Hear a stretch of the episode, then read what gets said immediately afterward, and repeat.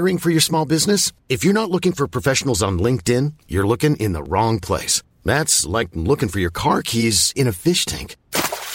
LinkedIn helps you hire professionals you can't find anywhere else, even those who aren't actively searching for a new job but might be open to the perfect role. In a given month, over 70% of LinkedIn users don't even visit other leading job sites. So start looking in the right place. With LinkedIn, you can hire professionals like a professional. Post your free job on linkedin.com slash people today. Hey, it's Ryan Reynolds, and I'm here with Keith, co-star of my upcoming film, If, only in theaters May 17th. Do you want to tell people the big news? All right, I'll do. Sign up now and you'll get unlimited for $15 a month in six months of Paramount Plus Essential Plan on us. Mintmobile.com slash switch. Upfront payment of $45 equivalent to $15 per month. Unlimited over 40 gigabytes per month. Face lower speeds. Videos at 480p. Active Mint customers by 531.24 get six months of Paramount Plus Essential Plan. Auto renews after six months. Offer ends May 31st, 2024. Separate Paramount Plus registration required. Terms and conditions apply if rated PG. Hey there, it's Michelle Norris. I'm host of a podcast called Your Mama's Kitchen. When I travel, I'm usually looking for a way to find a taste of home when I'm not at home. And one of the things I love to do when I am at home is entertain. And Airbnb allows me to do that. When I was in California recently, I rented a house that had a great kitchen. And when we were sitting around the table, we were all thinking, we're in someone else's house. Someone could be in all of our homes as well. If you have a home, but you're not always at home, you have an Airbnb. Your home might be worth more than you think. Find out how much at airbnb.com/slash host.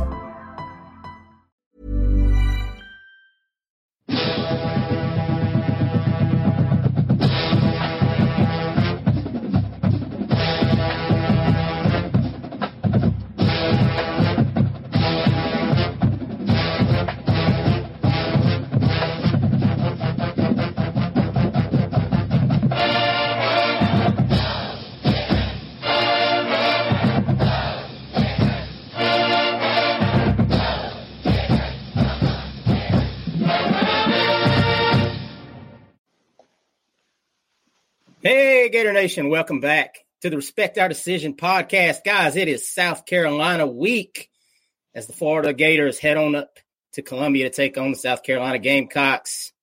We're going to talk about it all in this show and a whole bunch of recruit news. As always, I'm your boy Hirsch, and with me is CJ the Man McCann. What's up, guys? And of course, as always, the hype man Wes. What's good, Gator Nation? All right, boys like I said, we're going to talk about the South Carolina game this week as the Gators try to get five and two on the season. Got an excellent opportunity and a hard environment to play in. We're not going to downgrade that. Um, but we're going to get to all that here in a little bit. We got some recruiting news we want to get to first, guys. Talk about got a lot of visits last weekend, kids visiting other places. We're going to break all that down for you. So listen in. Make sure you go out, download us wherever you get your podcast from. And if you're checking us out on YouTube, this is your first time checking out the channel, guys, go ahead, do us a favor if you wouldn't mind. Go ahead and hit the subscribe button, drop a like on the video, and leave a comment down below. Leave your score predictions for Florida versus South Carolina this weekend in the comments below. All right, boys, let's jump right into it, man. Um, we're going to start with this is going to become a weekly segment for right now until he's done with his senior se- season. You know, I'm going to get a little alarm to go off. You know, the uh, Lagway watch, DJ Lagway watch. Uh, uh, this week's unbelievable Lagway numbers: 391 passing yards, five more touchdowns, as his team goes to seven and zero on the season and his whopping total on the season 2,291 passing yards and 41 passing touchdowns. Yes, you heard that correctly, ladies and gentlemen. 41 passing touchdowns at the high school level in seven games. That doesn't even include his rushing stats. I don't have those before me. Add on another six, seven touchdowns, something like that. It's ridiculous. Um, the young man is just absolutely setting Texas high school on fire, proving all the doubters wrong. Anybody that thought that he couldn't uh, match up to the five star projections that a lot of us had for him, he is knocking it out of the park. But not only is DJ Lagway just awesome on the field, then the man jumps on a plane, Superman style, flies to Gainesville, and puts on his recruiting hat as Florida takes on Vanderbilt last weekend. And who was he attached to the hip to? Five star offensive lineman Jordan Seaton, who was in town visiting for the Vanderbilt game. Um, by all accounts, visit went fantastic. As soon as the game was over, did Jordan Seaton go hang out with recruits and party on the town and check out Gainesville? No, he went into the Dagum uh, center there with the coaches with Sale and Stapleton and started watching game film because that's he's all about business. Um, word on the street, Billy Napier joined them for that meeting for a little recruit session. So now all we can do is wait, guys. Let him take whatever visits he's going to take, and uh, you know, see where it shuffles out. Um, I've heard conflicting reports about it. I've heard a lot of good things. I've heard some bad things. I've heard that um, rumors of coaching shuffle in the future might hurt the recruitment. Uh, take that for what you will. Um, as you know, us here at this podcast, we're in the no excuses zone for for offensive line recruiting at this point in time. Uh, we, you look at the game, you see there are roles to be had. There's playing time to be had. If you're Billy Napier, you got to sell it. Wes, are you still in the ballpark that even if there's coaching changes, this is a this is a no excuse recruitment? No, not really. And that's the thing that fans have to uh, be mindful of. You can't say in one breath, we want to get rid of the two offensive line coaches, have one coach bring somebody else fresh in, and then expect us to land a five star type recruit in Jordan Seaton. Uh, because we all know recruiting is about relationships. This is why I, I keep going back to I thought year two, full year two of Billy was so important because now they have a year relationships going into year two relationships to, to establish with sophomores who become juniors who become seniors.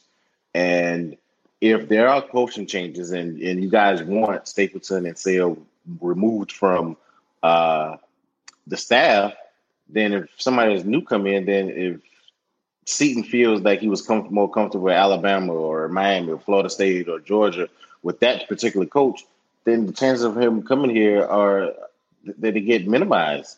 Uh, and and, we, and, the percentages get lower of, of, us having a chance to recruit him. So we can't have our cake and eat it too, and want those guys going, and then uh, expect uh, him to come in his class. So um, if he comes, it's because to me that the coaches may stay, or it's up to Billy to say, "Hey, this is who I'm going after. I have this," because they do talk to these recruits in that manner. Hey, if I'm going to make the change, this is who I'm going after et cetera, et cetera, how you feel about him, even if that kid may not talk to that coach. I know he sees the playing time available because we've alluded uh, how horrific our offensive line has been over the last uh, decade. Uh, so uh, there's playing time available, but to me, relationships matter. And to me, because I don't know if the staff will be here, I, I don't know how to rate our chances of getting him because I'm in that motto: if they don't get him, then they need to be gone. But if they get him, then I'm I'm, I'm okay. If they get him, I'm okay with them staying because this this hall of offensive line class is better than the the, the, the previous two years. Even though I don't really count that first year because they came in late. So let take it in context of last year's class and then going into what we have this year, he will be enough for me to say, okay, this staff should stay as far as the two offensive line coaches. CJ, are you in the same boat with Wes on that take? I I don't. I want Jordan Seaton, and that's pretty much my take. Like I, I don't care what you got to do. We need we need offensive line. Billy himself has got to take the reins on this recruiting and be like, look, man, I don't know if you guys going to be the offensive line coaches or not, but I don't think it's going to matter. I want you here. You know, what do we need to do to make it happen? Eh, you know, make him you know, hey, you're going to be the first person that knows who the new offensive line coach is going to be. What whatever you need to do because it is that important of a recruitment. Because if you don't and you end up missing him, then you got to go trust the portal again to find offensive linemen. And I'm not saying you can't find good offensive linemen in the portal. I'm just saying it's hard. And there's not that many of them just it's just the way offensive because you know if you're a good offensive lineman, you're, you're typically not leaving the school you're at because you're probably playing. Aside from maybe a coaching change, and then you then you take the risk on a group of five offensive linemen who look really good down there. Um, can they come play SEC ball? Um, so so that's that's a lot of it. Um, so it's one of those recruitments where it's like you got to get it done. You know, we're kind of past the point of excuses now. You know, everybody else is holding their weight except for the offensive line. You know, you guys, you know, I love Westfall. Um, some of the guys we have committed, you know, we've got some good players, but you need to get an elite offensive lineman in the class uh, sooner rather than later.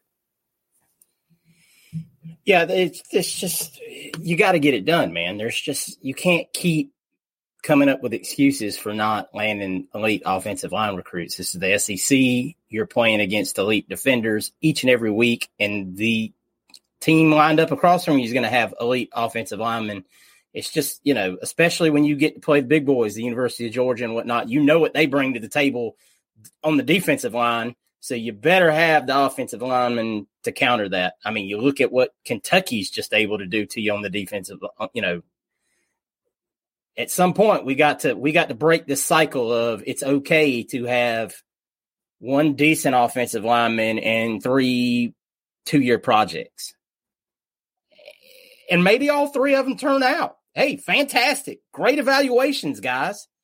But you can't hang your hat on that probability. You cannot do it. There's I'm not a big everyone that knows me knows I'm not this huge data guy. I'm not. But the data shows a certain amount of, you know, each championship caliber team has this amount of high star rated linemen. And it's and it just calculates out each and every time.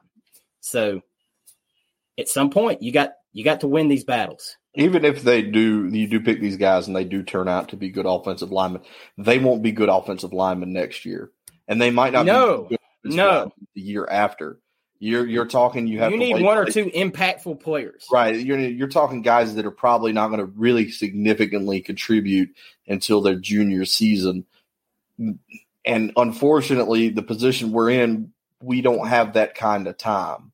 Um, you know, Billy's got time. Don't get me wrong, but he doesn't have two extra years of bad offensive line play time. Yeah, you got you got to have some significant growth.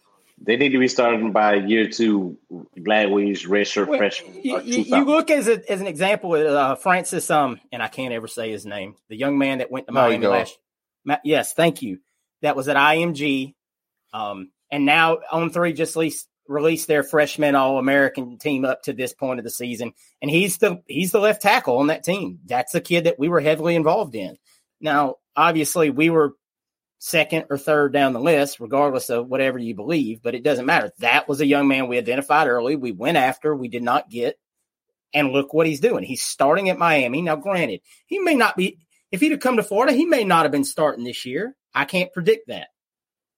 Obviously, Austin Barber was going to be a starter at left or right, regardless. Um, but he would have been starting next year, I'd almost guarantee you. So Shout out to that team, by the way. If you did not notice, uh, Florida Gator safety Jordan Castell did make that team as the safety. So shout out to Big Jordan Castell for continuing to be recognized as one of the premier freshmen in the country. In that's awesome. Uh, another kid that visited kind of surprisingly this last weekend that we want to talk about real quick before we get the kids taking visits elsewhere. Um, former commitment defensive tackle uh, Micah Boireau who decommitted a few weeks back. Surprisingly, everyone was like, well, he's going to Georgia. That's it. But a funny thing happened on the way to uh to signing day is doesn't look like Georgia has any room for him in their class. And and partially is because they've shifted their their sights to another Florida Gator defensive tackle commitment. We'll talk about that in a minute. Um, so Micah came on down for a visit. Florida knocked it out of a par- out of the park. He was said he was blown away that it, there, nobody showed any animosity towards him. That it was like he was still on the commitment list. Hey, we've said it before about the staff. They never give up. They never let off the gas pedal on a kid. You know, it'd been real easy to say, you know what, you scorned us. All right, cool. Then we're, you know, you go do whatever, and we're going to move on down the line. But we also know that we need defensive tackles. So kudos to the staff for recognizing that, hey, you know, there might not be a better target out there. Keep on the kid, get him back. I'm not saying he's still going to end up in this class. Long way to go to that. But it looks a lot more favorable than it did a week ago when we did this show. So we'll see how things progress with Micah going forward, and we'll keep you updated. Let's talk about some commitments on our list that visited other places this week, and we'll and segue right into the one I was just referring to. Uh, Nasir Johnson, defense tackle at, um, out of Georgia, visited UGA this last weekend, and, and there's a lot of smoke there. There's a lot of smoke that Georgia likes the kid now. They're they're pushing for him. Um, I'm not saying a flip is imminent. Not saying it's even going to happen. They have five defensive line commits. They've got another kid. I can't remember the young man's name that they're they're battling Oregon for right now. So they may not even have room for Nasir Johnson, but I'm telling you now, they're they're they're putting the press on him. Well, so, not only that, Florida State's also still recruiting Nasir Johnson. And Florida State's been after him for a, for a while now. So, hey, and we're going to talk about this with with these other three young men that I have on the list right here. You want to play big ball, you know, big boy recruiting football. You're going to have to deal with your recruits. Are going to take visits. They're, you know, I'm not saying they're always going to take visits, but big time recruits are wanted by big time schools and they're going to get the whole kitchen sink thrown at them. And so, um, another one, I know this is going to hurt Wes in his heart. Tight end Amir Jackson visited Auburn. Auburn has been heavily rumored to be after that young man. Miami's still after him as well, but Auburn is really pushing for the young man. Now, I happen to live pretty close to him. He goes to Portal High School right down the road from me, and I haven't heard anything to let me believe that that young man is flipping, but he's listening. And this is where it is important. We mentioned it in previous shows to, to see Boardingham out there catching more passes, man, being heavily involved in the offense. That's where you sell him. Look, we don't have a tight end room. go, go push open that door, man. There ain't nobody in there. Bunch of guys wrapped in medical tape, and I mean, it's just three three slow white boys. I mean, it's just not a. It's not the. Best. We got a defensive lineman. lineman. Yeah, Tony Livingston was an offensive lineman that played basketball. Uh, yeah, it's just it's it's it's a weird room right now. We need some premier athletes. You're that guy, and you're the only one. so we got a lot to sell. Um, Darius Hayes, of course, I'm sure you've heard by now, visited Miami this weekend, and and had a great time visiting Miami. We couldn't have asked for a better atmosphere for Darius Hayes to go down and visit the Miami Hurricanes. Not only did he get to see a um a jam packed uh, front two rows of the stadium, but um he got to see one of the biggest coaching gaffes of all time. So thanks Miami for showing Darius a great time. He was having some real good uh, Snickers on his uh, Instagram live after the game one Canes fan managed to get him to say "Go Canes" and put up the U and thinks that's a big deal. We're not worried about a Darius Hayes at this time on this program. Status quo. Um, now, five star safety Xavier Filsaime took a little visit this weekend to tech to see the Red River rivalry. Texas lost to Oklahoma and got an offer from Texas on his way to the game, actually. Now, McKinney High School, not that far from where the game was played. It was just a short ride. From everything I've heard, uh, Xavier and his family are very quiet, soft-spoken family. They they they don't say a whole lot, but he's it's just a quality family, and there's nothing to worry about on this right now. As obviously Texas just offered him, so the relationships haven't been all the way there, but they're they're trying. Uh, I listened to some some talk from uh, I believe it's um Jerry Hamilton, who's a Texas message board guy for um on three, and he said, "Look, I'm not saying that there's a chance at a flip. It's a it's a long shot, but we're going to give it our you know Texas is going to give it their best shot and see what happens." Yeah, not to mention to the Texas Oklahoma game isn't just the Texas Oklahoma game. If for those that don't know, the Texas State Fair is going on you know, it's not like he went to Austin and you know visited Texas or anything like that. He went to the fair to watch a great game that's down the road. Um, so I I don't think it's as now now he probably will visit Austin he'll probably go to Texas. Um, but you know, you're a five star safety kid. I don't blame you for taking those visits. You've earned your right to. And uh, either Connor, it was either Connor or Zach uh, that that pointed out that as soon as he tweeted out the offer, he tweeted out uh, that was Connor. It was Connor Cart, friend of the show. Yeah, yeah, that tweeted. He, he put out that. that That's why he's a five star safety because of his awareness rating. Yeah, he yes. knows what's going on. Soon, if his fans that saw that, they would have went crazy. Oh no, he's going to flip and go to Texas. So shout out to X for uh, uh, for for putting that out there and just to come let the fans know, hey, I'm still committed. I'm still fully committed, yeah. Percent to the Gators. So shout Look out to him that. It is a huge honor for any Texas football player to be offered by the University of Texas. I have no gripes with him posting that offer. I have no gripes with him going to that game. If if if I'm living within an hour of that football game and you offered me a ticket to that football game, you bet I'm going. I don't care about either team. It's two top ten teams. You want to go see that in person. It's, it's a good best, game. It's the best yeah. rivalry in college football. The two exactly. teams they hate each other. You get to go to the fair, eat corn dogs, and That's watch what a great I'm saying, football man. game. I mean, yeah, you, if you told me tomorrow, hey Hirsch, it was a good ass game. Hey Hirsch, I got two tickets to go watch LSU Alabama. Okay, I don't. I mean, I'm going. right you know, because I'm a fan of college football. And if I can go see a game like that in person, you bet your butt, and get treated like royalty at the, at the same time, count me in. All right, guys, one more recruit to talk about. LJ McCray took his official visit Florida State. Noles feel good. Some Georgia people feel good. Gators feel good. LJ McCray's birthday is October 18th. His rumored commitment as of today, just floating in the Twitter sphere and other places, is October 21st. That is the rumored commitment date.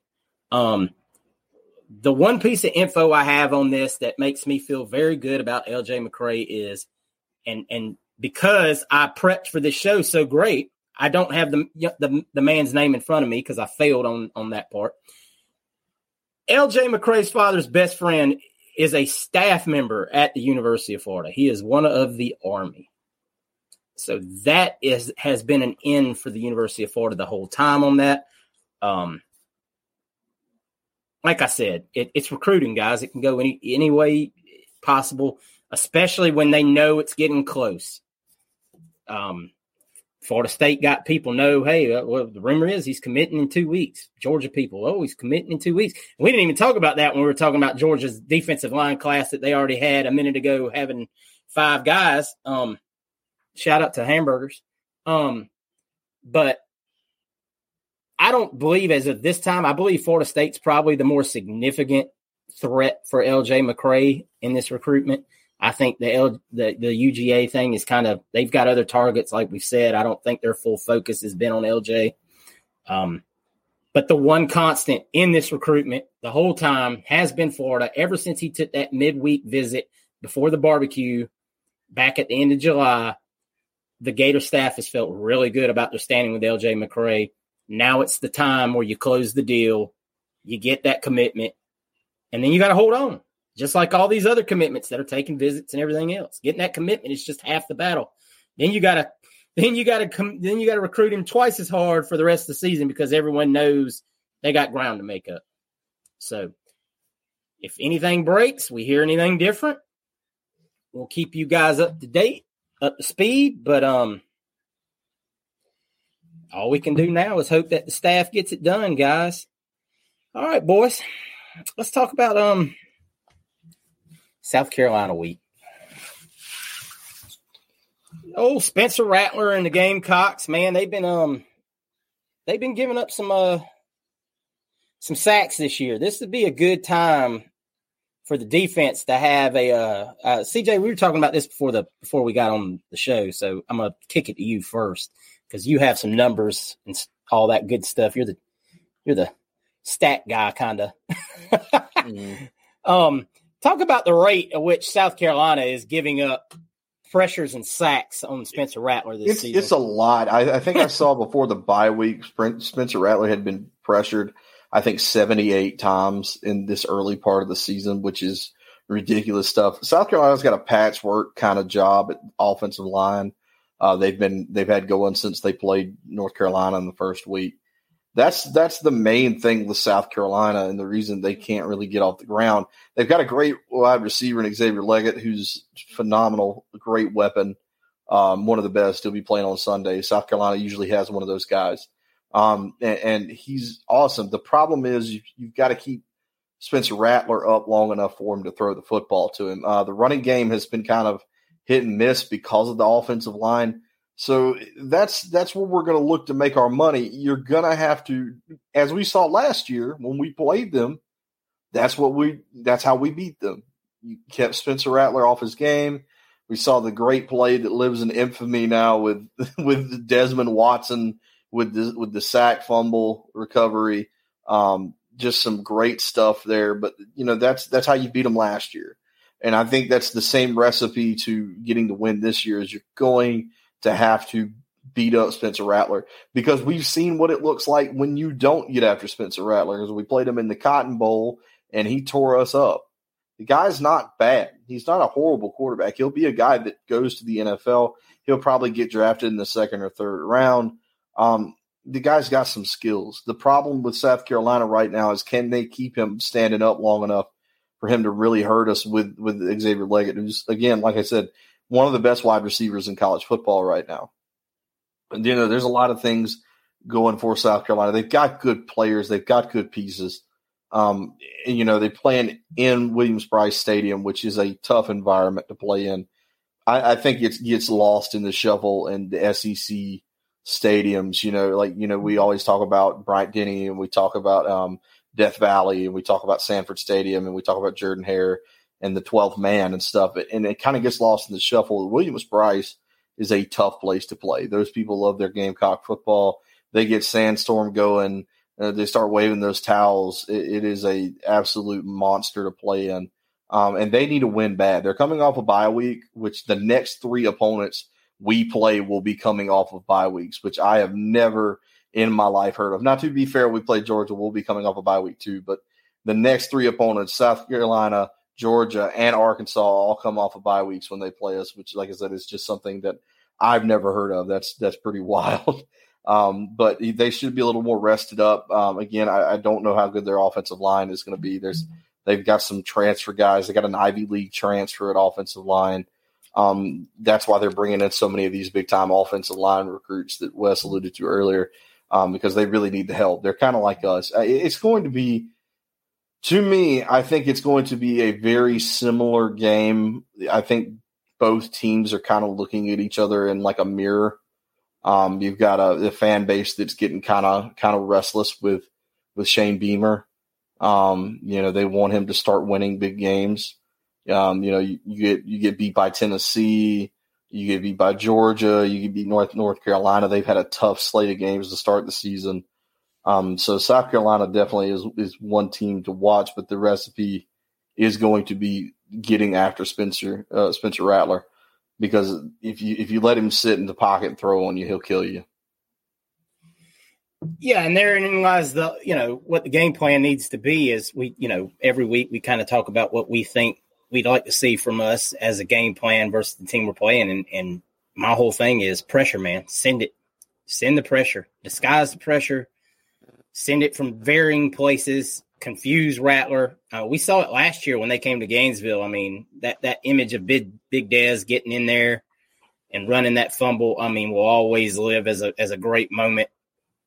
Um, you've got to fluster this guy, get him, you get him out of rhythm, and you're good. Otherwise, he'll pick you to death. And we've seen, you know, we've we've given up some deep plays, so secondary is going to have to be on their game. Um, depth chart just released. I want to talk about that real quick. And Wes, I'll get to, to your points for the game. Um, some good things. Uh, Austin Barber is back. Trevor Etienne is back. Um, bad things. Kingsley out again. Andy Jean listed as out this week um, with a lower body injury. So that might answer why we didn't see much Andy Jean last week in the game versus Vandy. Uh, Aidan Mizell is listed on the depth chart behind Eugene Wilson. So I had I had thought that we were going to obviously see Aidan Mizell redshirt at this point. I don't know if that's still the case. I mean, they may try not to play him. It's just one of those things you have to see. Uh, Marcus Burke listed behind um, Jackson on the depth chart. Uh, Odom is out as well. So, I mean, that tight end room continues to just be a patchwork quilt of Arlis Boardingham, Hansen, and whoever else you can find to warm, you know, get get on the field behind him. Um, so obviously, I mean, Jake Slaughter is going to be well seasoned by the end of this this this year. And I think we can. I think we could say based on where we saw him at the Utah game, I think Jake Slaughter's gotten better. He has. Season. He absolutely has improved. So um, that that's one thing that's that's pretty good. It's not like it was when we we started off this year where he was kind of rough in his early days.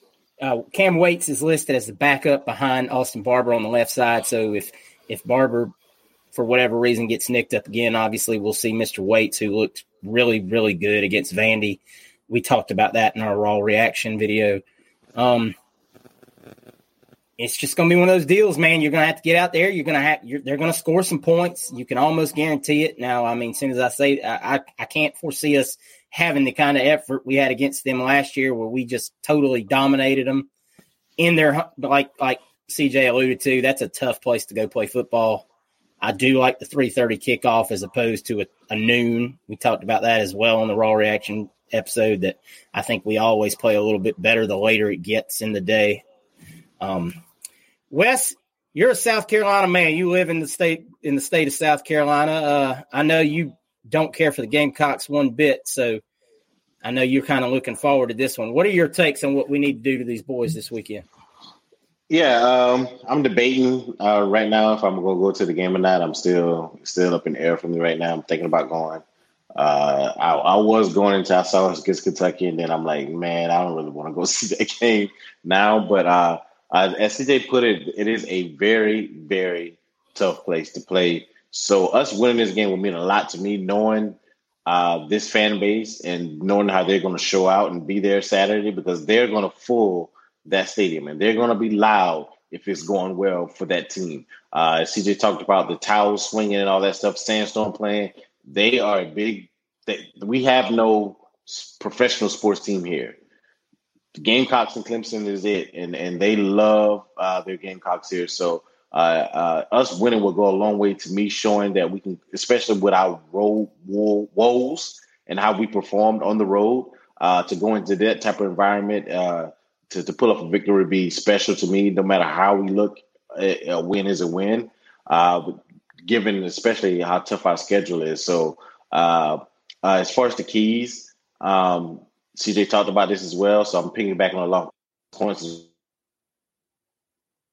Uh oh. Oh. Uh oh. Oh no, he'll hop back in a second. Wes Wes had technical difficulties. The Gamecocks, they got him. Yep, they heard him, buddy. I told you he's in South Carolina, man. He's in enemy territory. They they sourced it down. They heard him talking about Hit it. Him with the cockadoodle doo, and he was gone. Man, I'm telling you, it's real up there. That uh, Gamecock Dave from Twitter uh, got a hold of him. Come on, man, not that, that freaking idiot, Jesus. um, yeah, I mean, it just it doesn't go without saying, man, that that you're just gonna have to, like we said I, I want to see the offense continue to to show some new wrinkles like we've been doing. It seems like each and every week you've had some new things added into the offense. I think that is the handprint or footprint, however you want to put it, of of Russ Callaway maybe being more involved in some game planning with Billy as to adding some wrinkles and things that teams haven't seen. Yeah, I believe it was reported that, that Russ had a lot to do with the the play calling inside the twenties. Uh, and us. and you can absolutely see. I mean, I know some fans are are are you know they wear the blinders and they're just see, oh, we just run the same routes or the same plays. Um, no, we really don't. It's just you you watch it in real time. You don't have time to really break that down in your head. If you go on YouTube the week at you know as the week goes on and you watch the breakdowns, even the guys that do the breakdowns we'll talk about, well, that's a new wrinkle. That's something I haven't seen us do. I like this concept. That's a newer concept that we haven't seen before. And there and there are a lot of those. Now, I'm not saying that we're running 20 new plays, but maybe just a slight variation on a previous play. Uh, CJ talked about it in our raw reaction video, making the motion mean something, adding wrinkles with the motion, um, making the defense go one way and setting up something for two, three plays down the road. And that was one of the big things was you kept running the motion and they kept shift the defense would shift and then you run it back out, you know, you reverse the other way. It, it's you, every play has a purpose, you know, either for, obviously for that play or for two plays down the road. And I think you're seeing a really good job of of them setting that up. So yeah, and I think Trey being in the offense is going to open up some things that we oh, didn't it know adds we had. so much more because you have to account for him on every play. It's the Percy factor. And no, we're not saying he's Percy. I'm not. A lot of people are like, "Oh, he's got a lot." Yeah, man. I mean, he does. He's got wiggle. He's got uh, he's got frontline speed. I want to say Connor Clark said he's got like a. Uh, it, might not have been Connor, but it was one of them said he's got like that Odell thing about him, like Odell Beckham, and I, I think I liked that comparison more than I did the. He's the, just- the Percy. He's just a gadget guy. He's just a he's a football player. I, I really like I said on our and I once again, guys, if you're not watching the Raw Reaction show, you need make sure you do every weekend. We put it out after the game. Um, the thing I love about Trey the most is he runs forward, and what I mean by that is he's a one shake and bake, and and he and he shoots forward. He doesn't juke juke juke juke. Let three guys converge on him and then try you know try to get an extra yard. He realizes I'm going to put one shift and I'm going to go that way. He he recognizes where the defensive guy is going to break, and he gets that four, five, six extra yards right off the rip instead of just hoping he can make a couple of guys miss and turn it into some big play. He just gets yardage. I mean, his every time the kid touches the ball, it's five, six, seven. You know, it, he's going forward with it, um, and that's something I wish he would teach the rest of the offense. That's something we saw t- from Montrell this weekend that we talked about. That was that was the change in his game that he played absolutely different because he was dropping his shoulder and running forward. He wasn't um getting up in the hole, trying to make a guy miss. He wasn't trying to be Trevor Etienne. He was trying to be Montrell Johnson. And that's as long as they they keep playing like that, man. I got a lot of faith in these boys. Um, great if you if you watch those breakdown videos. I mean, the offensive line was doing a lot more second level blocking this weekend as well, which opened up those big holes for some of those ru- runs, like you saw Trey Webb get. If you go back and watch just the breakdown of Trey Webb's run, his long run that he had in the game, it was a tremendous job of everybody doing their their assignment. Uh, you saw um, Damieon George chipped his man, got to the next level, blocked the linebacker just enough out of the play, and that is what Billy keeps talking about about having executional problems that we've been seeing in the earlier games, where guys aren't maybe getting to that second level. They're spending too much time on that first block and not getting to that second man, and that second man's able to fill the gap, and the play explodes. Hopefully we can have the same growth on uh, on pass blocking this week because this is Tennessee. I mean, not Tennessee. That's what I'm saying. This is South Carolina team that went to Tennessee and got smoked. So you're going to look at a, at a South Carolina team like CJ said, coming off the bye, that's going to come out fired up, ready to play. I know Beamer's going to have those boys chomping at the bit for that 3:30 start. The stadium's going to be pumped up. I think So- this might be their only only what second second home game of the year. I haven't even looked at the I schedule. think they played the neutral site with Carolina, and they played at Georgia, at Tennessee. Um, so, I mean, they this is going to be big. This is probably their first really big home game uh, of the year. You know, against us, they don't like us uh, at all. You know, I, you know, there's people out there. You know, how do you, do you consider South Carolina a rival? Do you not? You know, they definitely consider us one. I'll put it that way. Um, yeah, you know, it- whether you consider it or not. I, I can also tell you, I can think of offhand 10 more, you know, damning losses to South Carolina in the last 30 years than I can to Tennessee. You know, some actual, you know, some losses, some moments. Urban's first year against Spurs, Yep. them beating us, you know, uh, 2010. Um, you know, there's just uh, there's a lot of those games in there. The the smoke they put on us in 21. Um, you know, they, don't even want to get into baseball. Um, Ugh. they're they're they're an absolute rival. You know, if, if you in the sense of the word, if you really want to get into it, and they you know they have a a mural of our coach on their wall. You know, so uh, no, definitely it's it's going to be a bigger game than I think it's really going to be the the watermark for us going forward. How we do in this game, especially on the road. All right, CJ, let me get your prediction for this game. What, what what's it going to be? You know, I'm gonna I'm gonna catch some flack for this, but I'll tell you what, I'm they're gonna have to prove it to me this week that they can win on the road. So I'm gonna take South Carolina 31 to 27. I think they beat us. Um, I don't like to pick against Florida, but they're gonna have to prove to me this week that they can win this game. Ooh, that hurts my soul. It hurts me saying it. It hurt coming out of my mouth. All right, I'm gonna tell you what. I, I'm gonna go with. I'm gonna stay with my prediction of wonky ass score predictions. I'm going 29-24 Gators. I don't know how we're getting to 29. We're gonna get a safety in there somewhere, baby. Um, I don't know what uh, I don't know what's happening. It's going to be something weird. But um, 29-24 Gators. I think they tack on a, a, a touchdown late. I do think I think the defense can do enough in this game to keep them on their toes. I think the crowd will keep South Carolina into it, like you said. Um, you're going to have to prove it to me on the road, but this I think Billy feels the heat of the whole on the road thing. I really think he does. I think you see a very similar effort to how we came out versus A and M last year.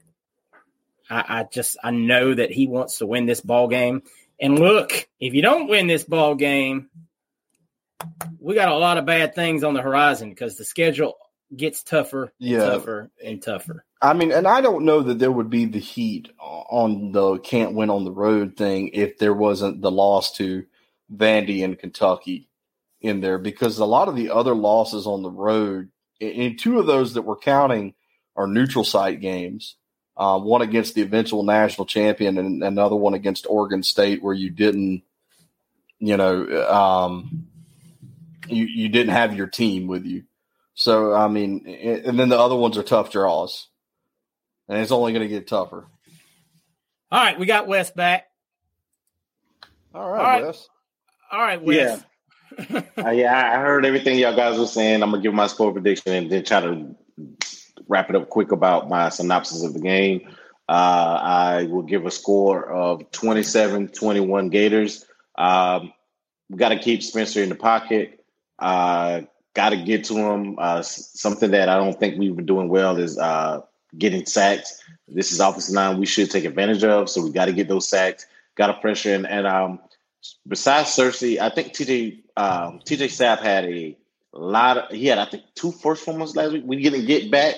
We gotta get we gotta get turnovers. There's something this defense as good as they've been, in my opinion. We have enforced a lot of turnovers. In the Tennessee game, we got the uh, Desmond Watson calls the pick that Castell got.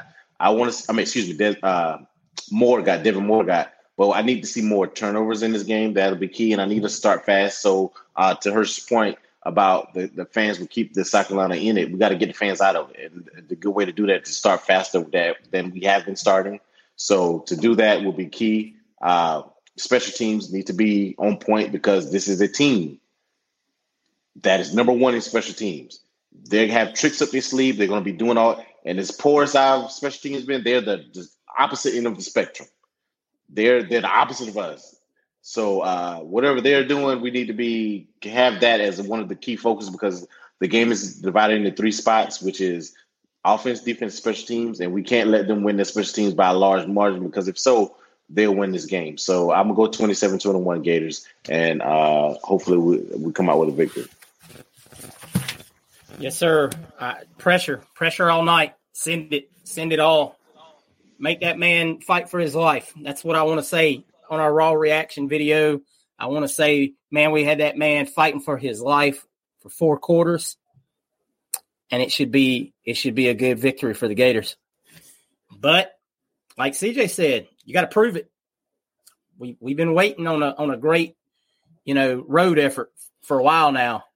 Time to time to put up. All right, guys, it's that time of the week again. Week seven pick'ems. You know how it is, man. Each week, 10 great football games. We give our predictions. We keep track. Last week, we all went even seven and three across the board, even though we had some different picks. Uh, you know, Wes Wes picked that Oklahoma Texas game on the money, man. He got them Oklahoma Sooners. But then he went ahead and stuck his chest all the way out and picked Kentucky to beat Georgia. I, I don't know what to tell you, man. Man, that thing was over for they finished singing the national anthem. Ooh, boy, I, I knew it might be. I knew I thought it was going to be a better game than that. But you know, on the season, that brings us Hirsch forty-two and eighteen, and CJ and Wes both thirty-eight and twenty-two. Four games back. Is this the week they catch up? I don't think so, but we're going to see what happens. And we're going to start right off the top. We're talking about those Kentucky Wildcats one more time. Missouri travels to Kentucky. Two five and one football teams battling it out in the Bluegrass State. Wes, since you're such a Kentucky uh, man, I'm gonna I'm gonna let you pick first. Missouri can score. I'm gonna go with Missouri. Oh, he takes Mizzou on the road. CJ, This is this is a tough one. Uh, it's a tough game. yeah, because I I could see you know Kentucky's playing at home. I think if they were playing in Columbia, I don't think I'd have a second thought. But I'll take I'll take Mizzou. I think Mizzou can can really beat them through the air. I'm gonna tell you right now, I'm going with Mizzou. I think I think Kentucky's ass is is chapped. I think they're hurt, and I think Missouri can put up too many points, and Leary can't battle them back. I'm just gonna tell you the truth about it. That's the same thing they ran into here. If they can't run the ball early and often and possess the clock, Leary ain't bringing them back. Give me Missouri. All right. UCLA and that young freshman quarterback Dante Moore travels to Oregon State. CJ, who you got? I'll, I'm. It's hard for me to pick against the Beavers in Corvallis, so I'll take Oregon State. All right. Wes? Yeah, I'm going Oregon State as well. Yeah, I think that defense of Oregon State is going to give uh, a young quarterback uh, all he wants up there in Oregon. So give me the Beavers as well. All right. Auburn travels to LSU, a LSU team that all of a sudden is is not quite what we might have thought they were. Wes, who you got? LSU at home. I love Auburn's defense though, but uh, LSU at home. CJ. I don't love Auburn's offense. Give me LSU. I know LSU. I know LSU's defense is bad, but Auburn's. I mean, that's that- irres- the irresistible force meant the immovable object. Here. and that's where I am with this game. Is like, I, I think LSU can score enough points and Auburn can't. If that, you know, just to be real simplistic about it, I just, I don't think this is another one of those offenses that's not going to battle back if they get into a, a 10, 17 point hole. It's just going to be over. Give me LSU. All right, this is an interesting game on on the old paper. Texas A&M travels to Knoxville to play the Tennessee Volunteers. CJ, who you got in this Give me the matchup? Vols. I think the Vols at home. I like Texas A&M. I like what they're doing, but I mean, I, I just got to take Tennessee at home. Wes? Uh, give me the Aggies. Yeah, I'm, I'm I'm on the Texas A&M train here. God dang, man, I hate putting faith in Jimbo Fisher when I need a win. Oh, but you know what? There's only one man out there that I have less faith in than Jimbo Fisher, and that's um, Joe Milton. So I'm going to go with Texas A&M because Tennessee needs a win here. All right, NC State travels to the Blue Devils to take on Duke. Wes, who you taking in this matchup? Duke. Duke. All right. CJ, I, I this really sucks because Duke doesn't have their quarterback anymore.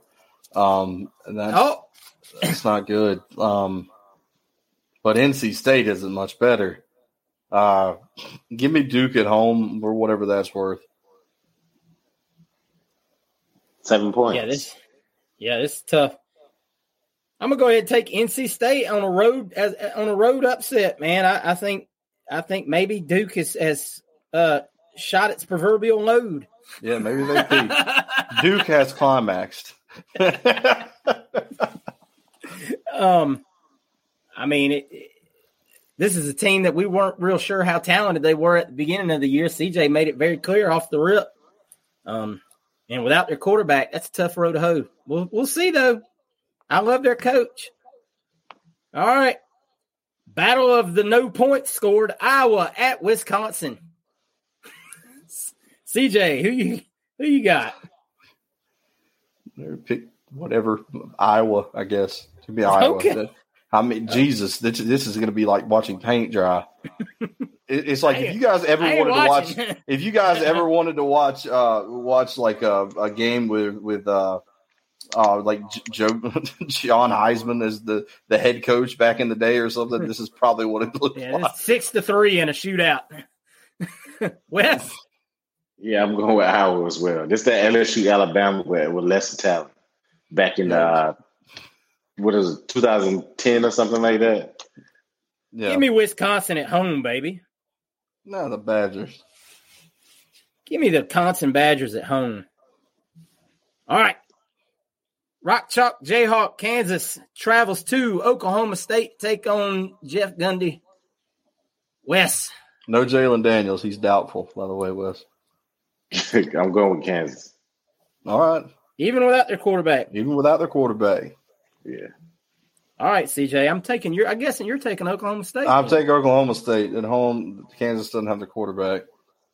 That guy's good. That guy makes up for a lot of deficits. Yeah, I'm gonna. I'm gonna take Oklahoma State at home too.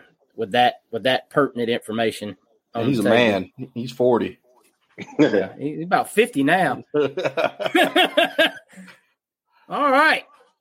The one one of the great rivalries of all time college football. USC travels to Notre Dame to take on the Domers. CJ, who you going with? this is this is tough because I I I mean I, I want to say that USC was just looking ahead playing Arizona. I, I, yeah, I kind of had that. I feel feeling. like that. I'll take. I'm going to take the Trojans. I think that Notre Dame, as good as Sam Hartman is, I think if they get into a shootout, I don't think they can run with USC. Um, you know, Lincoln Riley, for all his woes and Grinch on the defense, have been able to outshoot about everybody. So I'll, I'll take. Uh, I'll take the Trojans. Wes. I'm gonna go with the Irish. Woo, woo. Golly. They need Well, to win. They need this. I talked about this last week after this gauntlet of games they run. Nah, I don't. I USC's probably. I think they're going to drop a game somewhere, but I just don't think this is the one. I think. I think Caleb Williams is going to use this as a big time spotlight game. He's going to go out there and, and show why he's the number one pick in the draft. Give me USC. Big. I think they're going. They're going to roll a lot of points up on the board on these boys. All right.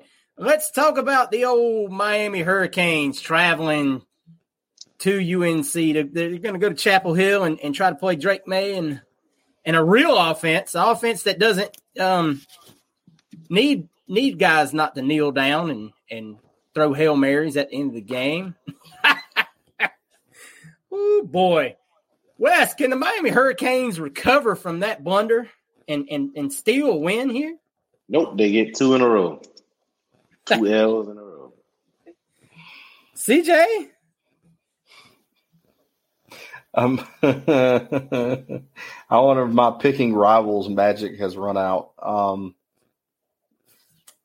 you know what? I'll take UNC just because I think UNC's that good. Uh, luckily for Florida State, they don't have to play them or Louisville this year unless they Buddy, see I them tell you right now. Charlotte. I got the Miami's got some talent on their roster now. Let's let's not let's not lie. They have added some talent. They have really shuffled that roster around. But boy, they played the absolute biggest stinker of a football game I've ever seen to have as much talent. It, people talk about that n- not kneeling down, and that's just part of the problem. I mean, yeah, Van Dyke throwing three interceptions. Georgia Tech is not that great of a football team. So not only me, that, they let them drive 70 yards in like 20 seconds. yeah, I, yeah, like I the the not kneeling down was one thing, but then you don't play prevent defense. I'm just like, yeah, how did you let somebody get behind you when they don't have four people? There were four people chasing that man. That's what everybody's talking about the knee not kneeling down, but nobody's talking about the fact that then they didn't play prevent defense. I just I can't I've never in my life seen anything like it. That was one of the, the worst coaching jobs I've ever seen in the history of football give me UNC and whatever the point spread is. I think you have to go on the road after a game like that. I think it's just going to be no, it might get ugly. All right, let's talk about the heavyweight matchup of the week, guys. Oregon travels to Washington. Bo Nix to try, take on Michael Penix Jr. Well, CJ, who you going with in this in this game? This should be oh, a man. Oh, I like what? both of these teams. Like I think both of yeah, them. this will be a fun for the Pac-12. Have good defenses. They have good quarterbacks. They have good running backs. They're offensively they're very good, but they both play some pretty sound defense. Um, I like what Dan Lanning's doing. I like Oregon, but something about this Washington team, something about Michael Penix. Give me Washington at home. Give me the Huskies. I like the pick. I like the pick. All right, Wes. Yeah, I'm a uh, excuse me. I'm a uh, Penix fan. This is his Heisman moment. Beats Oregon at home.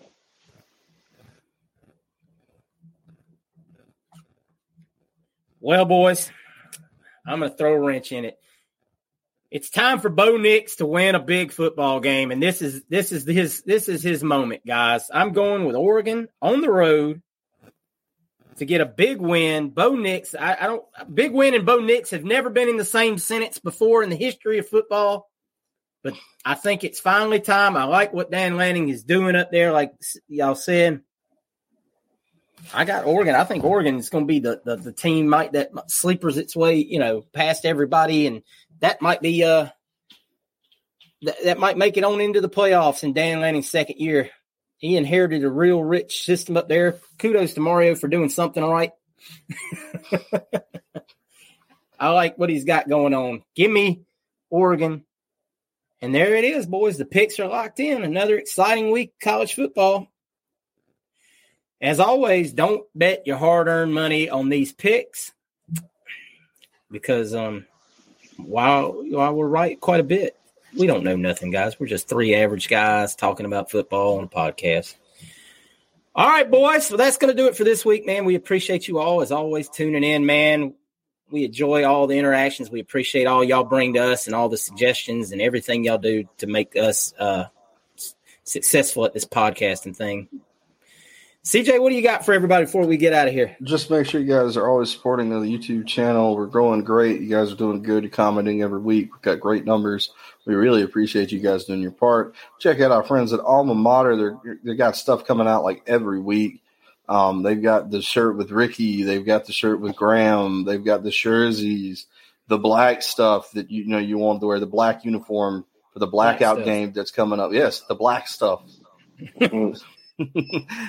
but you know, for the blackout game that's coming up against Arkansas, so check that stuff out. Um, you got uh, basketball coming up soon. I'm sure they're going to have basketball stuff too. Um, if you want to check that out. Uh, also, too, I'd be remiss if I didn't mention that uh, baseball practice has begun. It'll be here before you know it. We get into the after after Christmas. We'll be counting down the days, and I'll be back to baseball. Jac Caglianone has got his fastball up to 101 miles per hour.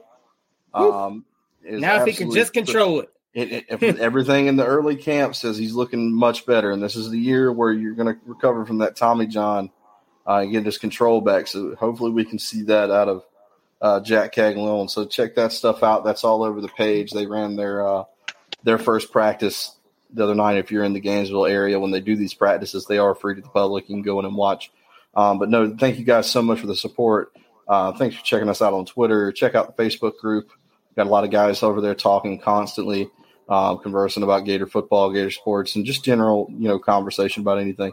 So thank you so much uh, for, for everything you guys have been doing for us. Yes, sir, guys. As always, um, make sure you go out there, subscribe to the channel, give us a like on the video. Like I said at the top, leave us the score prediction for South Carolina in the comments below. And you know, we CJ always does this part on baseball. I'm I'm going to do some work here before basketball season gets here and see if we can get somebody every once in a while to come on and and give us some basketball updates as well. I want to make sure we cover the main sports here of all Gator things as far as recruiting and you know the players on the team, just so y'all can get everything you need out of out of what we bring to the table.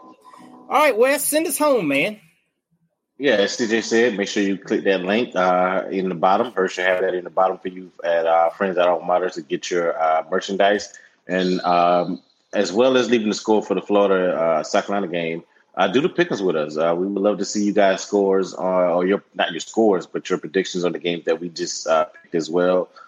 Show us if you know ball better than us. Appreciate you guys. Hopefully, if I decide to go to the game, I, I have some things up on Uh, our Twitter page and our Facebook uh, uh, around the stadium and, and, some videos of, of the game as well. So, thank you guys for the support.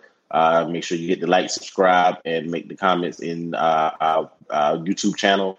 Uh, appreciate you guys. Uh, love the support, and as always, go Gators. Go Gators. Go Gators, baby. Beat South Carolina.